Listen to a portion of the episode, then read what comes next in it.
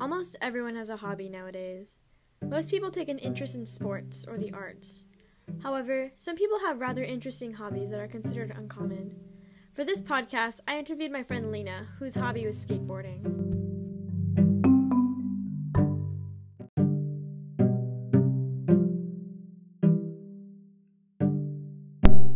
For this podcast, I called Lena and asked her some questions about skateboarding and why she enjoyed it so much. What is an interesting hobby that you have? One of my interesting hobbies that I have is skating. I What do you enjoy most about skating? Joy that like you can just do whatever you want and like there's no rules basically. How often do you work on your hobby? Um I usually skate like every day unless I have a lot to do, then I don't do that every day, but I try to do it every day. How long have you been skating for?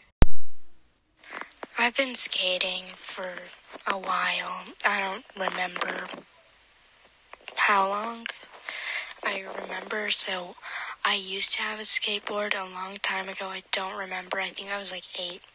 So I had a skateboard for a while, I think a year, and then something happened to it. I think it broke, and then I didn't get a skateboard for like a really long time. And then I got a new one this week, so I'm trying to get back into it. If you were to have another hobby, what would it be? If I were to have another hobby, I think it'd be art or cooking. Probably cooking because I love to cook and it's one of my second favorite hobbies. Do you consider your hobby dangerous?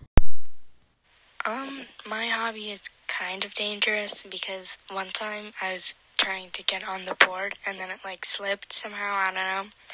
But it slipped, right? And I was trying to get on the board and it slipped and you know, I almost cracked my head open, but it's fine. We moved on from that. But yeah, it's kind of dangerous. It just depends like on what you're trying to do.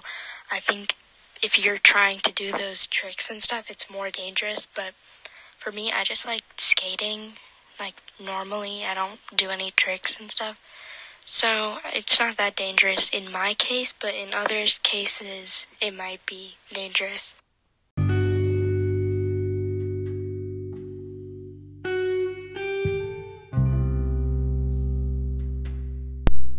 Thank you to Lena for letting me interview her for this podcast. It's not uncommon for people to find new hobbies over quarantine. Some people are afraid to try something new and uncommon, but don't forget that it's okay to leave your comfort zone. As always, stay safe.